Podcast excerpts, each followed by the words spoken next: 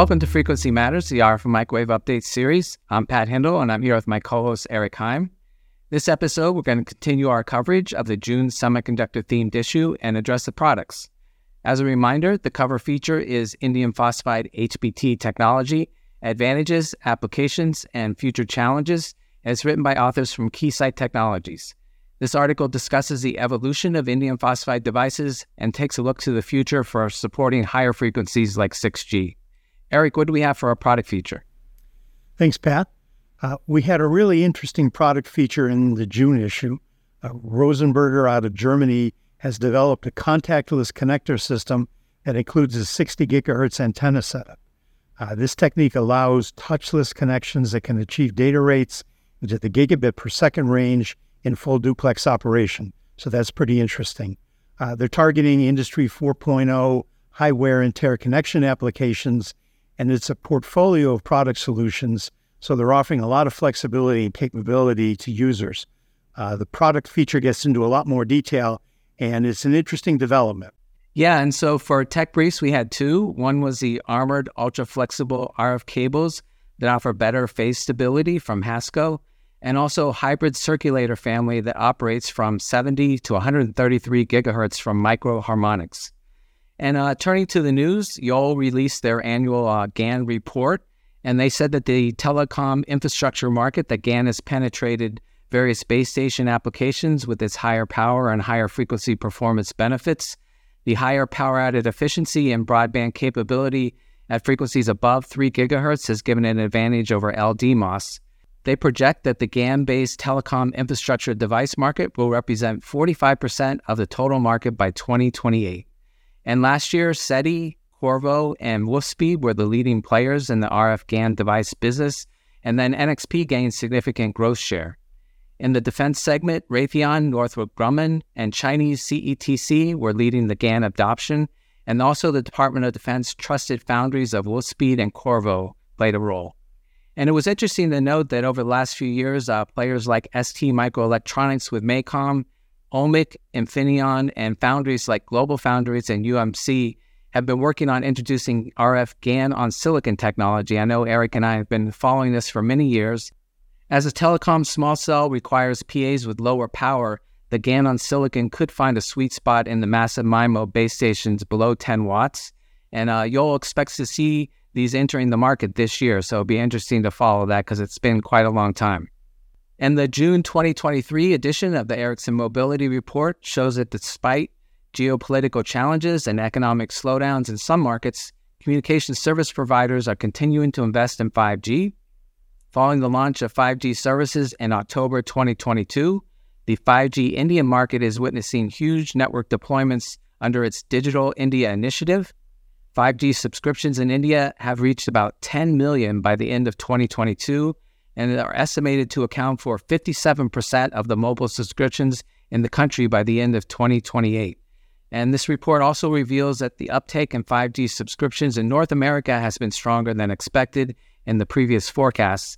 And at the end of 2022, the region is the highest 5G global subscription penetration of 41%. And 5G subscriptions are forecast to reach 1.5 billion by the end of 2023. Eric, how about you for news? Uh, yeah, that uh, Ericsson Mobility Report is kind of the gold standard of wireless data traffic these days. Uh, and also, uh, in the run up to IMS, we capture lots of product announcements on our website, so I'd recommend giving that a look. Uh, one that stood out for me was the announcement that XFAB will lead an EU funded consortium to industrialize the European silicon photonics supply chain. And the silicon photonics market is projected to grow substantially and so this effort will involve silicon nitride, uh, SOI, indium phosphide, and lithium niobate, in addition to photonic integrated circuits. So all topics of interest to this community. Uh, also, WIN Semiconductors was busy announcing a 50 volt quarter micron RF GaN process, along with their next generation 0.15 micron T gate GaAs process targeting millimeter wave, E mode, and D mode pHEMTs. Uh, so the entire industry has been busy. And uh, turning to events, IMS was a huge success this year. It was back to pre COVID numbers with more than 9,200 registrants and more than 2,700 delegates in San Diego. Uh, you and I saw several trends, including the digitization of RF, as shown by companies like Integra Technologies, Spectrum Control, and Mercury. And I also noted a couple more companies in the reconfigurable intelligent surfaces market, and that was TMY Tech and YT Tech. So both of those are getting expansion into that area. We had previously seen Greenerwave there. We also are seeing more companies working the sub terahertz frequencies, and these include Rohde and Schwarz and Keysight and Anritsu, of course, and also Maury, Focus, Virginia Diodes, and Eravant. And to me, the two biggest announcements, which we had said on the floor there, were the introduction of the Menlo Micro MEMS switches into the Pickering switch matrices. We think this will really be a big thing in that market. And also the mixed signal front end announcement from Analog Devices, their second generation, very capable device. And you can check out our full coverage of IMS 2023 in our upcoming wrap up article, due out any day now. And we also did a daily frequency matters from the show floor. So those are already posted too. So check out our website for those. We did 35 demos and interviews. Uh, so we'll be posting those as they come out. So, Eric, how was IMS for you? Yeah, uh, first of all, excellent show. Lots of energy, lots of traffic on the floor. Uh, it was good to catch up with old friends and see those aisle and booth discussions uh, where you know problems were being solved maybe not what problems, but problems were being solved. Uh, one trend that stood out to me was integration. Now, the industry has been talking about that for years, uh, but that integration was mostly about expanding uh, the box, if you will, around components in the RF or digital domain. What I saw at IMS at companies like Qorvo, pSemi, Analog Devices, Microchip was integration of functions that you might not consider to be in a particular company's portfolio.